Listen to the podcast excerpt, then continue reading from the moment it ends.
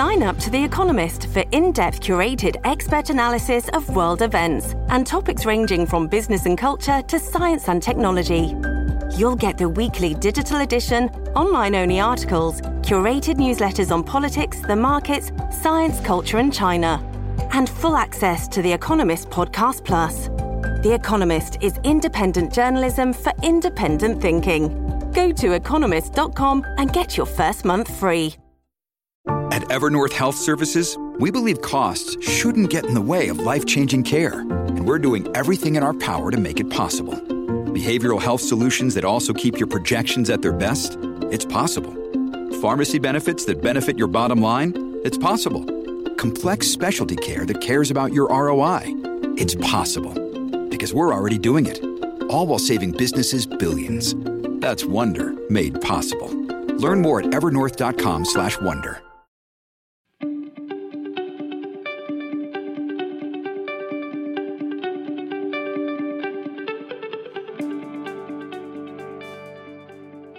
and welcome to Pod's Own Country, the Yorkshire Post political podcast. I'm Jerry Scott, Yorkshire Post Westminster correspondent, and we're back after Christmas and New Year. And I've got Rob here as well. Hi, Rob. Morning. Happy New Year. Are we still allowed to say that? Uh, it's a few days into 2021. Can we still say Happy New Year? I'm not sure. I mean, there's the debate every year, isn't there, about how um, how long you can drag it out for. But no, I think we can keep going. It's our first one back, yeah, surely. We can have a transition period between when we're saying Happy New Year and then when we're not for the next few days. Just gradually, gradually phase it out. A transition period. I never want to hear those words again. yes, you thought you got rid of that phrase, but it's back. Uh, did you have a good Christmas? It was very good, thank you. Yes, I have two small children, and they very much enjoyed uh, opening presents and uh, having the mum and dad around all the time. So yeah, it was it was it was lovely, very very nice. Thank you. Uh, since since Christmas in the new year, it hasn't been quite quite so good as I barely left the house. Uh, I think yesterday was a red letter day as I went for a very short run round the block, uh, trying not to slip on the ice because it's very icy in North Leeds at the moment, and then went back to my living room, which is where I've been spending the vast majority of my time. How about how about you? Well, your Christmas was very different to mine. I have no children, so it was uh, my partner and I holed up in our flat, um, gradually drinking more throughout the day. Frankly, um, oh, oh, I still did, I, oh, I still did a fair amount of drinking. Don't don't get me wrong on that point. oh God, well, loads has happened, hasn't it, since we were last? Um, well, since the last episode of um, Pod's Own Country, and you know, Brexit and uh, a third national lockdown, and it's all going on. But this has all kind of meant some pretty serious things for the next few months as well, since we don't know really when this is going to end, do we? No, and uh, I guess one of the the manifestations of that which you've been uh, looking at, and I've been looking at a bit this week as well, is what it might mean for the local elections uh, in it, well in Yorkshire, but also further afield as well. I think it was supposed to be it, it was going to be a bumper crop of local elections on May the sixth this year because obviously yeah they're calling it Super Thursday. They were they? calling it Super Thursday rather optimistically, I think. But uh, even so, for people who love local democracy, I guess it would have been a, uh, a it is it is a big day. Uh, and last summer's elections were postponed until uh, until this summer. Uh, but it, it's now there seems like a, a growing suspicion that uh, it, they're not going to happen uh, on time, given that we don't know what restrictions are going to be in place around the country, sort of n- not just in May, but in the in you know in, in the weeks leading up to it uh, as as well. And I, I, see it's been reported that Greater Manchester's uh, metro mayoral elections and city elections are going to be uh, postponed. Um, it's it's still up in the air as to whether that might be autumn uh, or maybe later in the summer. Uh, it's it's a bit of a, a movable feast at the moment, I think, and and the the uh, it, yeah. it, would be up to the government uh, to make that decision, and it appears that no such decision has been made yet. But you know, people are still starting to plan for uh, elections potentially being being put back.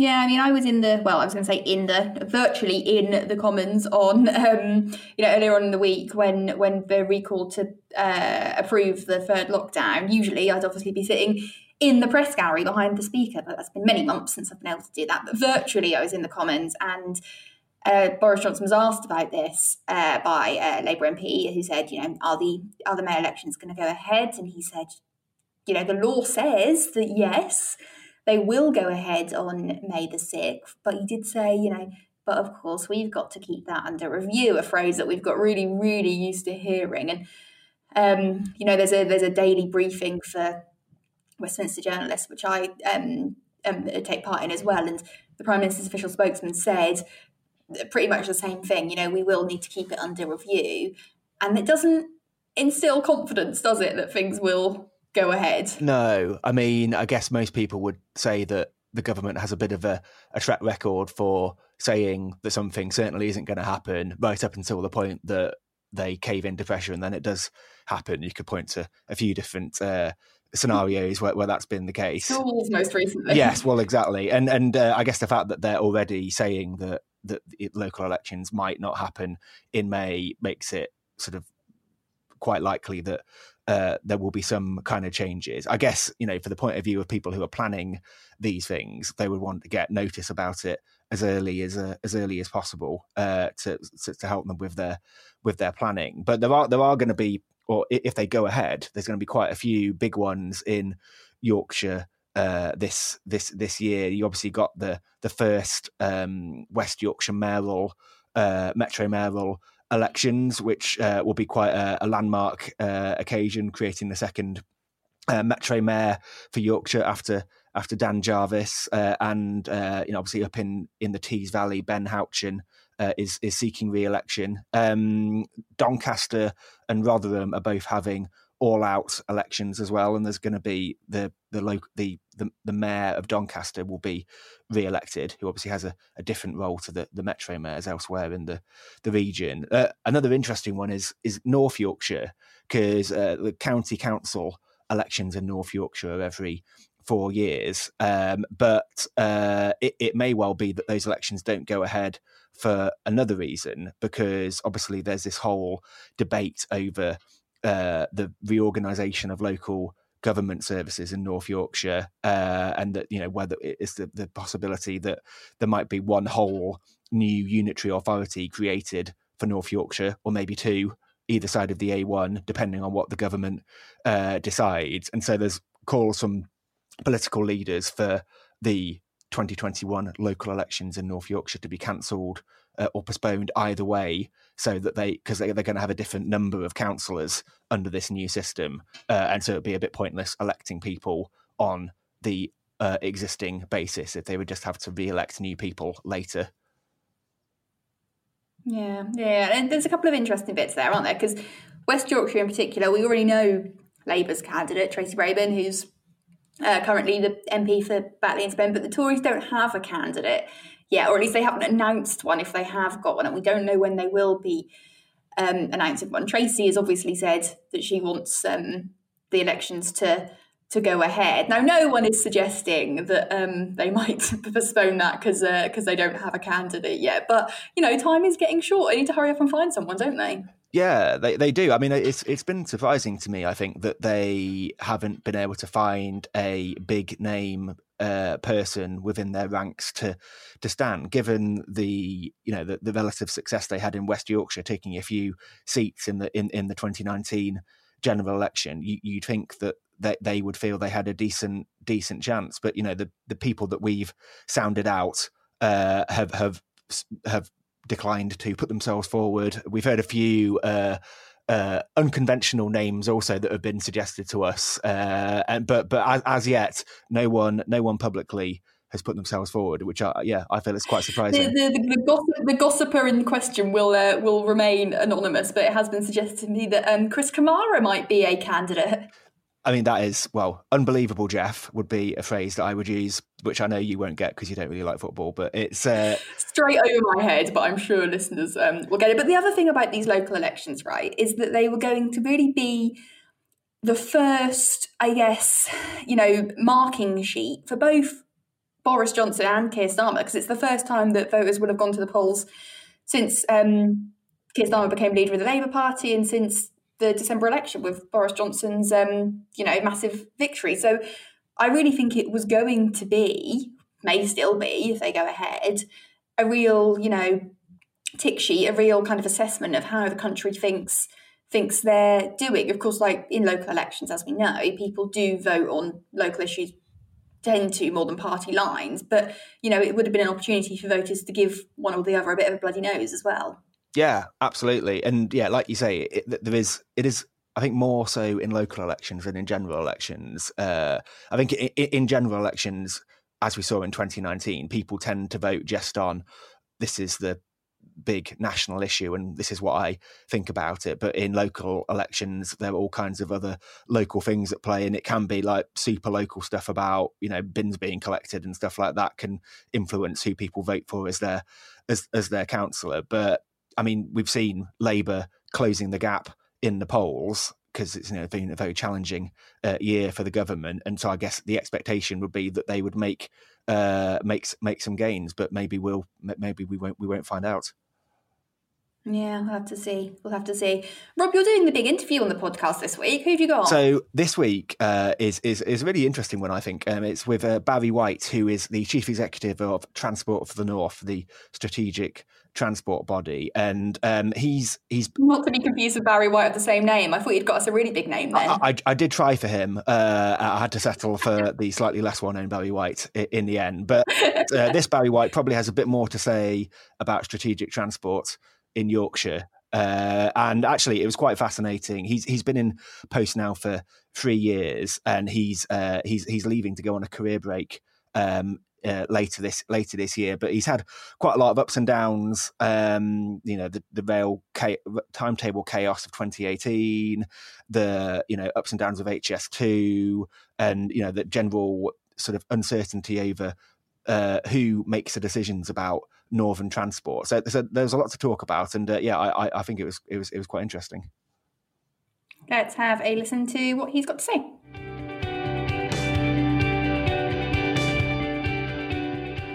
So, for my guest today, I'm joined by Barry White, the Chief Executive of Transport for the North. He's been in the top role at the organisation since 2018, but is leaving in, in May next year. Uh, so, what better time to catch up with him about the highs and the lows of the past three years in what is a, a crucial and often contentious area of public policy. Uh, Barry, how are you?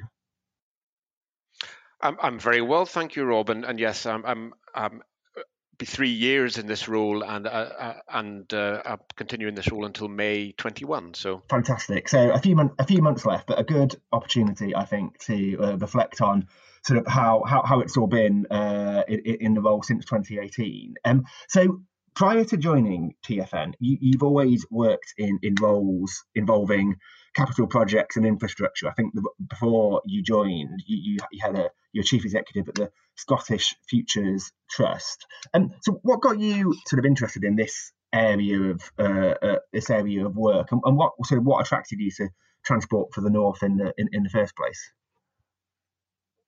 Well, I think a, a number of things. I've, I've my background very much is one in the private sector, in the construction industry, and also in in uh, government bodies looking after major programs of investment. And while those programs of investment are themselves important and actually good fun to be involved with, because actually working on big projects is interesting and fun. Uh, the, the, real sort of passion that lies behind that is the difference it can have in people's lives. So, in my previous role, you know, building affordable rent homes at scale for people so that people could actually um, you know, afford the rent more easily, um, or or indeed completing the M8 motorway between Edinburgh and Glasgow. So this makes a difference to people's lives. Therefore, when I looked at transport for the north as an opportunity, I could actually just see the north had been badly served by underinvestment for for decades, um, and actually, you know, still remember being quite shocked the first time I got the train from Manchester to Bradford and realized just quite how slow that journey was.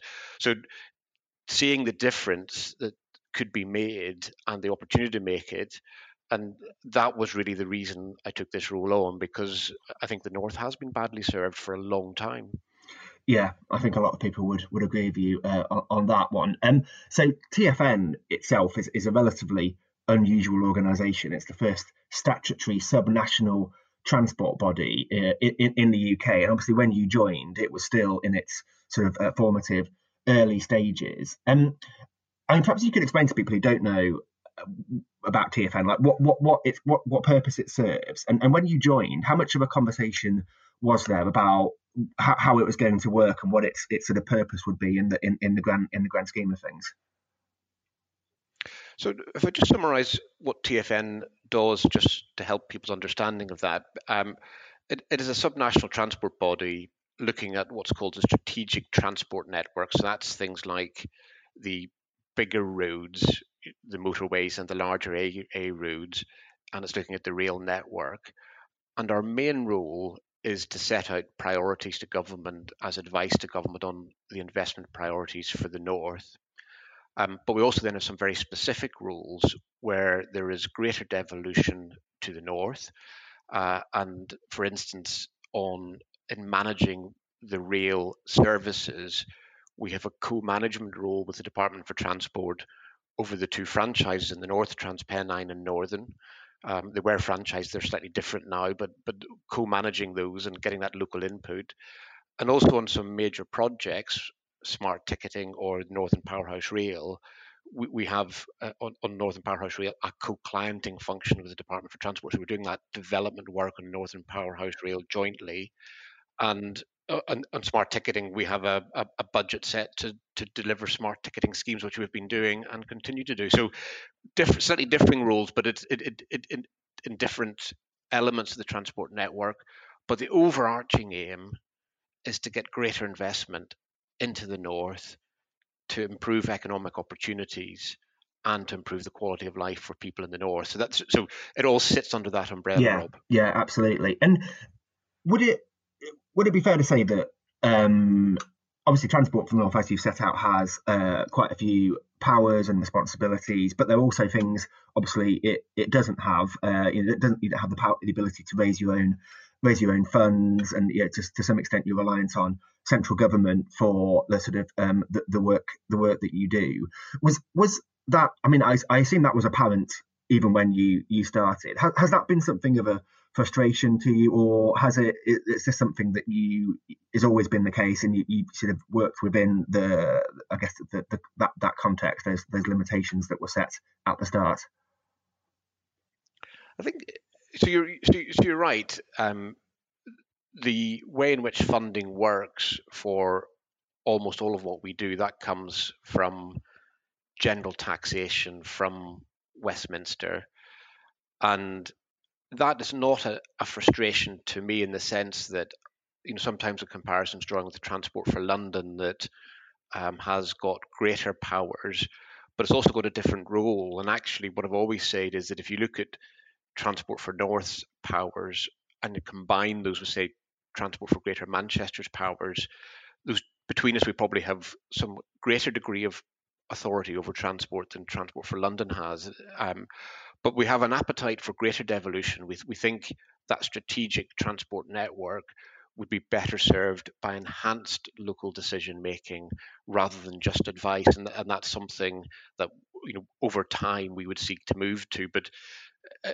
as, as uh, Mayor Dan Jarvis has said many times, you know, devolution's a journey, not not not a single point in time, and that, and, and actually that will change, I think, over time. Yeah, that's that's that's interesting, and and yeah, I, obviously you do have uh, in in some areas more responsibilities than others, and the um I, I guess one of the things that it, it, seems like such a long time ago now, back in going back to 2018, so not long after you uh, joined, we had the the, the timetable uh, the, the, timetable fiasco of obviously in, the introduction of new timetables uh, in northern England and some parts of the south uh, as well, which led to a huge amount of disruption and you know a, a lot of uh, suffering for commuters and, and, and rail users. You, obviously, TFN you have that function of, of co-managing the uh, the, the, fran- the, franchises. I mean, it seems like uh, it seems like a, a, almost a lifetime ago that that was happening because so much has, has happened since. But what was it like to be at the centre of that and trying to sort of make things better as, as, best you could for, for, for rail users in in the north who were really really suffering at that time.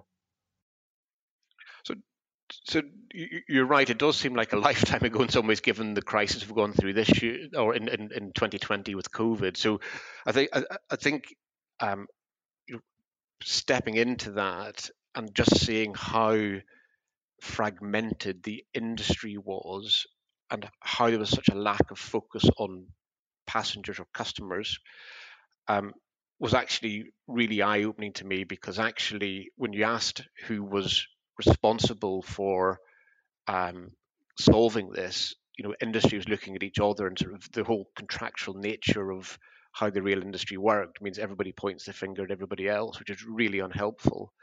And that's why we say, you know, in the interests of passengers, track and train, that management of both the track and and, and trains, the, the, the rail services, must come closer together and be much more integrated. And that's the big lesson I think that was learned through that. But it, but it was dreadful actually, and and, and you know I remember spending my silver wedding anniversary, which was just a month after that, you know, having multiple phone calls, um, trying to, you know, just trying to get things moving forward again, trying to get some short-term measures put in place that would alleviate some of the most immediate problems. But left some communities really badly served for a long time. And, and you know, one example being, you know, the service to Windermere um, for for that summer was really um, appalling. And actually, you know, communities suffered a lot as a result of an industry failure, and and that is something is, is I think you know something I think was actually awful for those communities. And I think industry has learned a lot, but I think I don't think all those lessons are yet fully embedded in how industry goes about the real industry goes about its business. And I think there's a lot more to do to put the passenger at the centre of um, railway decision making. Yeah, absolutely. And the, I mean, the, the, the Williams review that has been long promised by the, the government was obviously supposed to be uh, at the at the heart of that, and we, we haven't heard much about uh, the, Williams review. But do, do, do, you think that those lessons will ultimately be learned, and that that sort of the, the rail industry will be? Are, are you optimistic that it will be reformed in the way that you've you've described? So I think uh, there's a number of good things have happened. So the nature of franchising, I think, has already changed because of COVID. Um, so it's actually now where the government coordinates services much more and actually takes the revenue risk. So it's less about competition between franchises and it's more about integrating services for the benefit of passengers. And we think the Williams review has never been published. It's, you know, it's a government review, a review for the government that's never seen the light of day yet. But we believe that was one of the central recommendations that just changing that contract structure so that it meant you focus less on your contractual obligations and much more on running trains on time, running clean trains, uh, you improving the quality of the trains you run so that passengers want to use them more. So there's a whole lot of things that I think are just really good common sense uh, measures that the change in the franchising system to um, more of a management contract with very clear deliverables, I think will help enormously. But we would like to see the Williams Review published because part of what they were going to look at is about how to devolve more to local areas, whether that be city regions or or, or regions. And you know, there's I think there's a, a number of stepping stones in that that I think could be very useful for the north as well to get better integration within city regions between light rail, bus, and rail services, which I think we have an opportunity to do more that way so that people can swap from one mode of transport to the other much more easily. And I think that's what London has had for some time, but we don't have in the north. Uh, and must be a, a, clear step. We must have clear stepping stones towards that because that integration is about actually how we enable people to choose to use public transport rather than rather than using their car, and, and that's going to be something we all need to see more yeah, of. Yeah, absolutely. I mean, it, it's interesting, isn't it, how the pandemic has uh, changed uh, uh, the way that we go about doing pretty much everything. But obviously, transport is one of the the, the key things that it, it, has changed. I mean, some of the do you think it's true that some of the assumptions that we previously would have made about what transport will look like in the coming years and decades are now having to be re rewritten as a result of the pandemic and the change in our in our habits. I mean, I, I guess I'm thinking specifically about things like high speed rail, and you know the assumption was that uh, getting quickly between say Leeds and Manchester is uh, was going to be hugely important for the way the northern economy was going to run. It, do you believe that still to be the case now post pandemic, given what we know about how people's travelling habits ha- have changed? Well, we all would love to sort of see into the future and, and be and be certain, but I, I would say the change we have witnessed this year has been really fascinating. So people have been able to work from home to a much greater extent than many people thought was possible. Uh, overall, though, I think that's an acceleration of a trend that's been self pretty evident for some time that people were increasingly working from home, and therefore, you know, our prediction very much is around a, a mixed working pattern in future where people will work in the office two days a week, perhaps, rather than four days a week, uh, as, as it may, may have done historically. And when we speak to major employers, that's the sort of feedback we're getting. So there still will be a, number of people who have to travel every day because the nature of their job means that. There'll be a number of people who will travel for leisure reasons. There'll be a number of people who will travel um, less than they did in the past. Um, and that has a number of impacts. So it will, in the short term, mean a dip in fare revenue. So we, we will have less money coming into the railway system in the, in the short term. But what we need to do is saying, well, actually, because people are now working from home a bit more, how can we use that released capacity, that the seats that are now available to people, how can we use that to attract car users to switch to public transport, to switch to whether it be rail, whether it be light rail, whether it be bus, uh, actually to the extent you know we've, we've gone from perhaps being too crowded to having some capacity spare let's really try to get people to swap to public transport. And actually, the greenest journey of all is no journey. So, actually, people working from home is a great thing, actually, in many ways.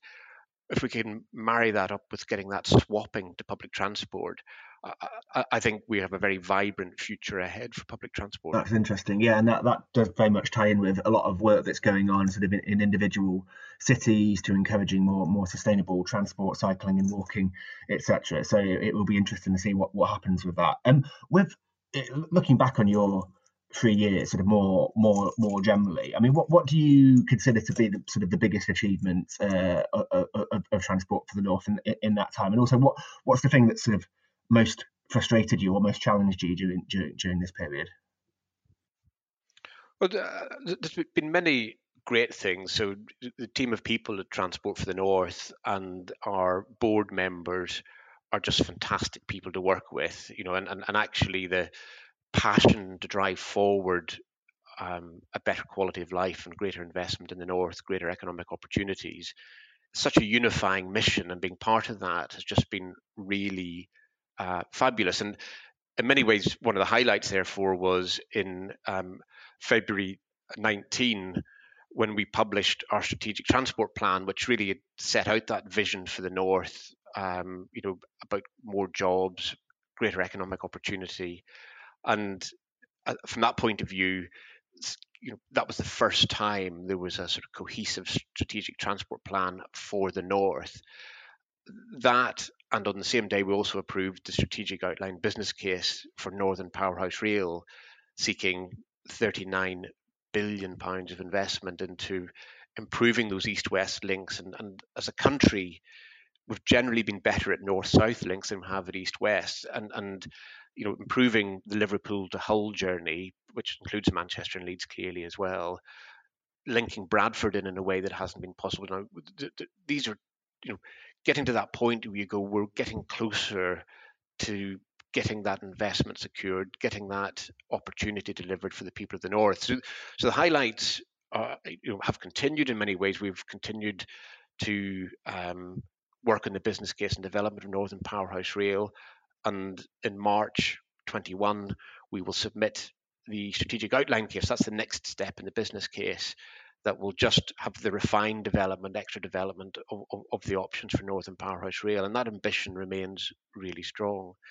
And final highlight that I would, uh, you know, which uh, is, is one where we have, you know, worked to manage, you know, improvements in the railways. We've seen a billion pounds worth of rolling stock be introduced on the rail network. We've seen the end of the pacers um, at long last, some might say, but yes, we have seen the end of them. Um, having travelled in those trains myself, the difference between when I started three years ago and now, you know, when you stand in Leeds Station or you stand in Manchester Station and you look at, at, the, at the concourse across all the platforms, it looks like a different railway station because the rolling stock is so much more modern, so much more comfortable. Uh, Wi-Fi is better. So that plus introducing some smart ticketing around that as well for rail passengers, so people can um, you know get a, a smart flexi season ticket where you can buy 10 journeys for the price of nine and we're rolling that out on a gradual basis and just seeing that sort of more modern way of buying tickets and how that can actually make it more accessible for people to travel in different ways. So that whole development of the railway service in the north of England has been a great uh, uh, sort of sense of achievement around that. Uh, uh the one negative I'd say is there's always a frustration that things never move as quickly as you would like, and and I would, you know, you're working within a government body, you have to have a sense of great patience, determination, and resilience because the system and processes, particularly the decision making processes in central government, it feels at times as if people are putting obstacles in your way and you just have to work your way through those. You know the system is there for a reason but you know the number of review reviews we have you know so if you look at things like you know um, connectivity from HS2 you know we have the Oak review and that seems to come to inclusion then with the NIC National Infrastructure Commission review, and that seems to sort of question, you know, and I think just sometimes as a country we should make our mind up, make decisions, and get on and do it. And I think that would be probably my sense of frustration in this role that there hasn't been enough of that, that hasn't been within our control.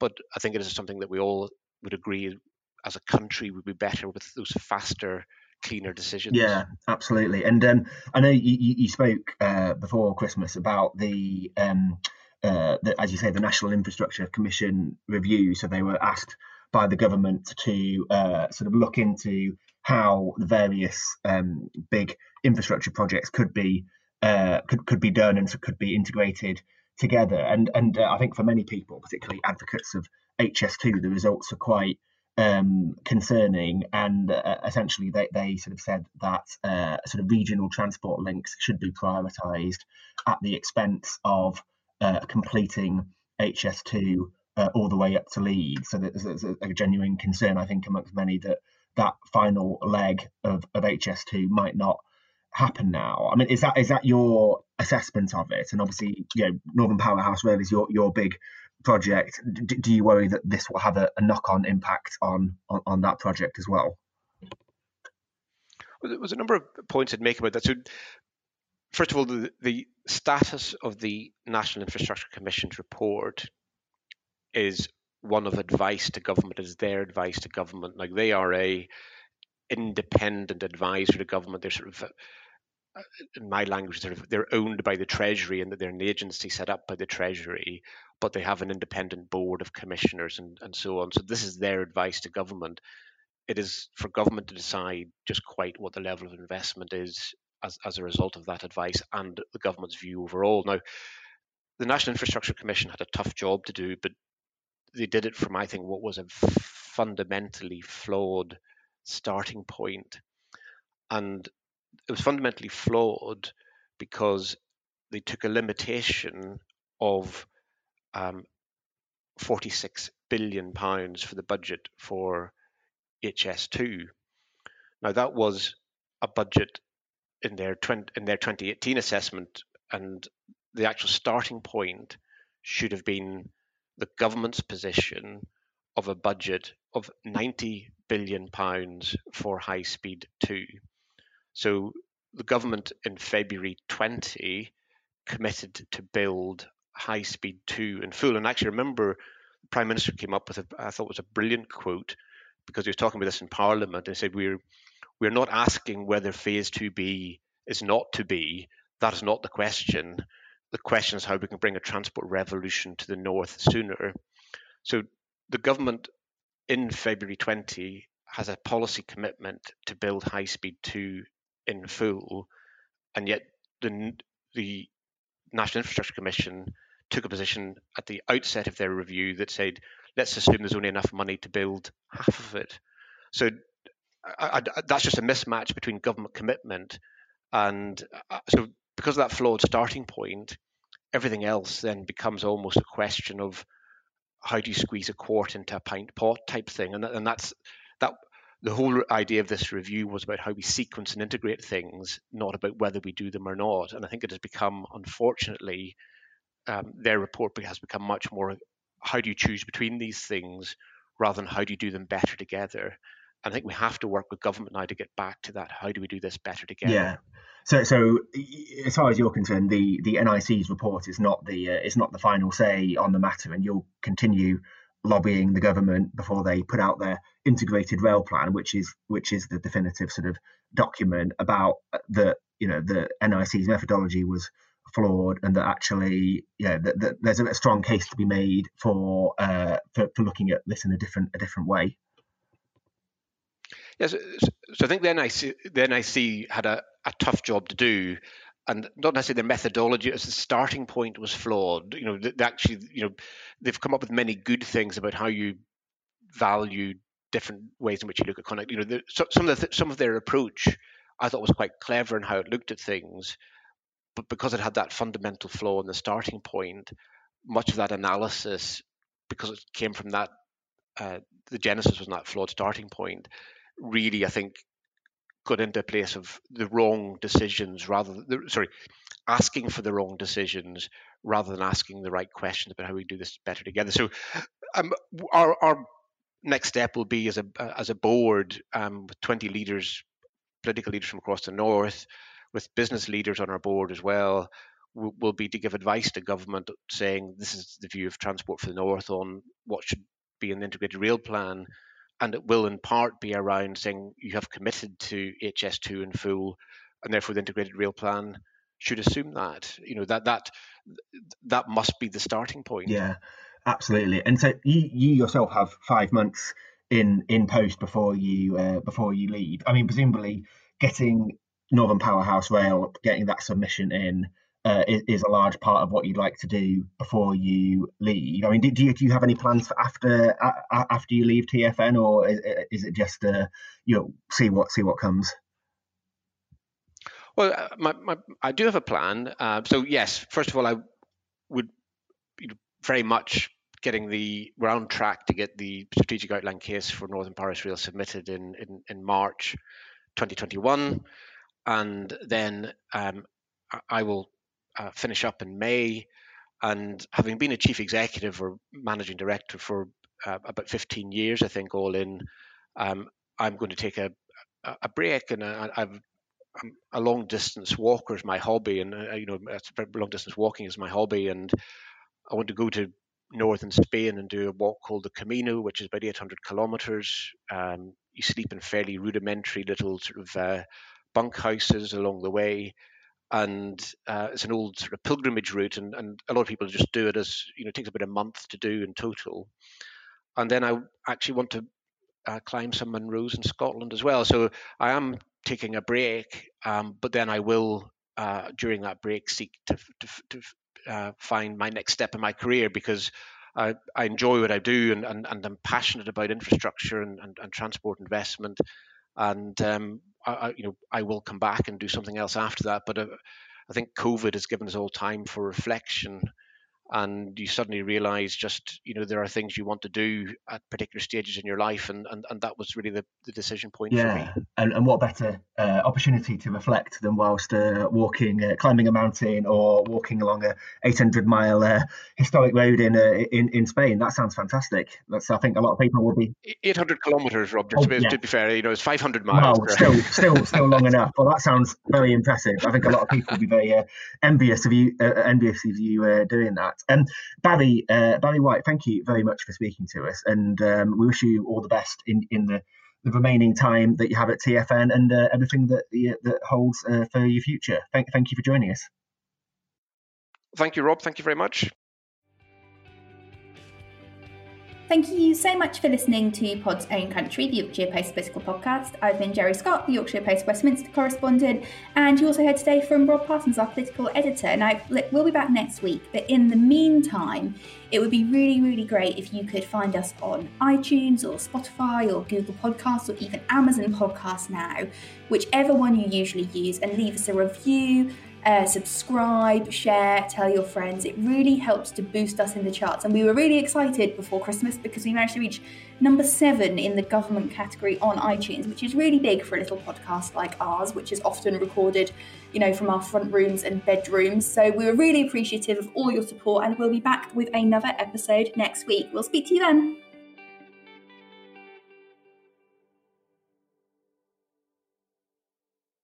This weekend at Augusta, it's the Masters. And with 50% off a Now Sports membership, you can catch every, every, every, and every. Watch all four days of the Masters live with 50% off a Now Sports membership for three months, bringing you all 11 Sky Sports channels. Join in at nowtv.com. 18 plus streamed via internet. Offer ends 2nd of May. Standard pricing after three months.